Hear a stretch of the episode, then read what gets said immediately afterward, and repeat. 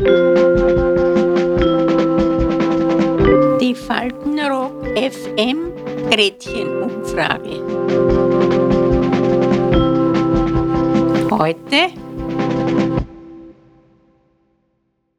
Hallo!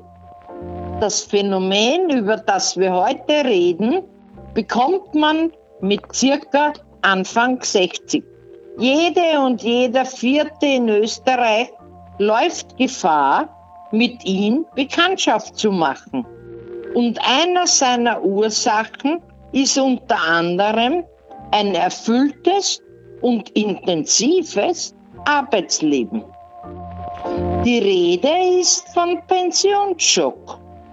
Welche Erfahrungen haben unsere Faltenrockerinnen und Rocker mit dieser unangenehmen Begleiterscheinung? Und was ist eigentlich genau ein Pensionsschock? One, two, three, four. Pensionsschock, ja, natürlich sagt man dir was. Menschen, die älter werden oder in Pension kommen, die kriegen einen Schock, weil sie es nicht begreifen können, dass sie schon in Pension müssen. Wenn man jetzt arbeiten tut, tust du ja immer die identifizieren. Und wenn das auf einmal weg ist, glaubst du, bist nichts nutzt. Ähm, Es ist immer ein bisschen schwierig am Anfang, weil es ja doch eine komplette Umstellung auch ist. Ja, das war schon, das war schon ein, Sch- nicht ein Schock, aber das war schon, weil das ja nicht müssen hat mehr nicht. Es ist eine Umstellung, eine starke. Ich bin auf um 7 in der Früh, habe geschaut, dass alles in die Fächer ist und was bestellt gehört und so weiter halt, wie es halt in einem Geschäft ist. Ne? Egal, was das jetzt für ein Geschäft ist. Ne? Also das war schon, das, das ist mir schon angegangen. Ganz lieb, ich gearbeitet und jetzt braucht ich keiner mehr. Halt, na, so schlimm war es nicht. Also ich war schon traurig, aber jetzt ist es halt so und musst fertig werden, was soll ich nicht?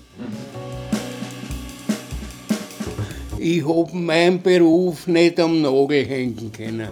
Weil ich hab nebenbei meiner Arbeit bin ich nach Puschen gegangen. Ich hätte können nie sagen, das mache ich nicht oder das tue ich nicht. So Wörter gibt's für mich bis heute nicht.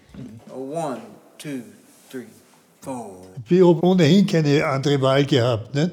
Dann habe ich einen Bescheid bekommen, da ist draufgestanden, Sie werden mit 28. Februar 1900 Nuvus in den Ruhestand versetzt. Und gegen diesen Bescheid ist kein Rechtsmittel zulässig. Also er hätte gar nicht protestieren können dagegen. Ich musste nicht arbeiten mehr. Das ist auch nicht normal, dass man Menschen in Pension schickt, ohne dass man. Aber das war so, die, die, diese Ohne Unternehmen. dass man was, meinen Sie? Was? Ohne dass man was? Ohne dass man was gemacht hat. Das ist das gewesen, man hat Ich will ganz kurz stören. Wenn er einfach in der Früh aussteht und sagt, zu was stehe ich überhaupt sauer. Das ist ein größeres und, und was mache ich jetzt? Und, und, und das gehört gemacht und das gehört mir. Die Wohnung war genauso, Entschuldigung, jetzt dreckig wie vorher. Und nachher fängt die Nörglerei an. Nachher sieht man bei der Frau, ah, das tut sie so nicht, das passt mir nicht, ich will das so. Also das sind nachher die ganz die Augen, ja, die was man gern wieder in die Arbeit schickt. Wenn ich dort gern gewesen bin. Wenn ich nicht gern gewesen bin, dann es keinen Schuh kommen. Das war für mich kein Thema, weil ich habe einfach weitergemacht. Und, und haben Sie einen Ratschlag an unsere jüngeren Hörerinnen und Hörer, wie man mit äh, so einem Pensionsschock umgehen kann? Ich würde sagen, man soll es so nehmen, wie es kommt. Na, schlucken und, und das Beste daraus machen. Man muss seinen den Frohsinn, den man hat, man muss das weiter tun. Man muss nur das machen, was man sich vornimmt. Nicht zu Hause sitzen und grübeln, wenn du das auf dich nimmst, dass du nichts zu tun hast, dann bist du ja schon auf der falschen Seite. Ich würde, ich würde sagen, dass man die Zukunft in der Pension mit Vorsicht genießen sollte. Da gibt es verschiedene unebene Stellen und die muss man umschiffen. Aber das kann man nur, wenn man zuerst den Mund hält und, und, und nachdenkt. Da muss man umschiffen lernen. Ja. Mhm. Das hat wahrscheinlich mit allem zu tun, was einem auf einen zukommt. Mit oder? allem, was auf einem zukommt, das, es, es erscheinen einem manche Sachen harmlos. Und dann kommt was raus, das was an Bord hat. Verstehe. ja. Weil da hat man nachher doch sehr viel Zeit. Und die muss man sich halt irgendwie dann anderweitig vergnügen oder was suchen. Spazieren gehen, herumfahren mit dem Auto, den ganzen Tag. Wir sind Tennis spielen gegangen. Oder dann haben wir uns eine Parzelle am Teich gemietet. Man muss nur mit offenen Augen durch die Straßen gehen und dann auch eventuell Sehenswürdigkeiten ansehen. Das ist auch sehr wichtig. Sicher vielleicht sie mehr klammern an Kinder, Enkelkinder, Freunde, an irgendwas klammern, ne, dass man mit denen mehr Kontakt dann pflegt oder was. Oh, schauen Sie Flechtarbeit an. Das hat mir alles die Therapeutin beigebracht.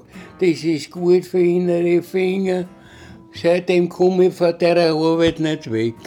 Sei es Reisen machen, Reisen planen.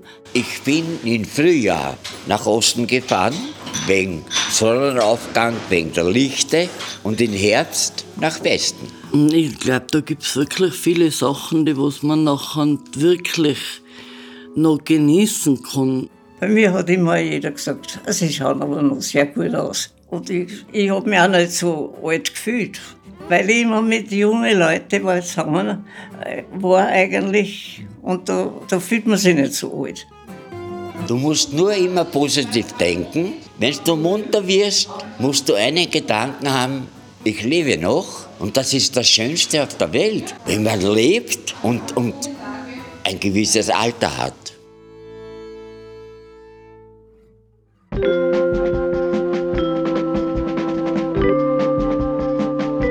Die Faltenrock FM Gretchenumfrage.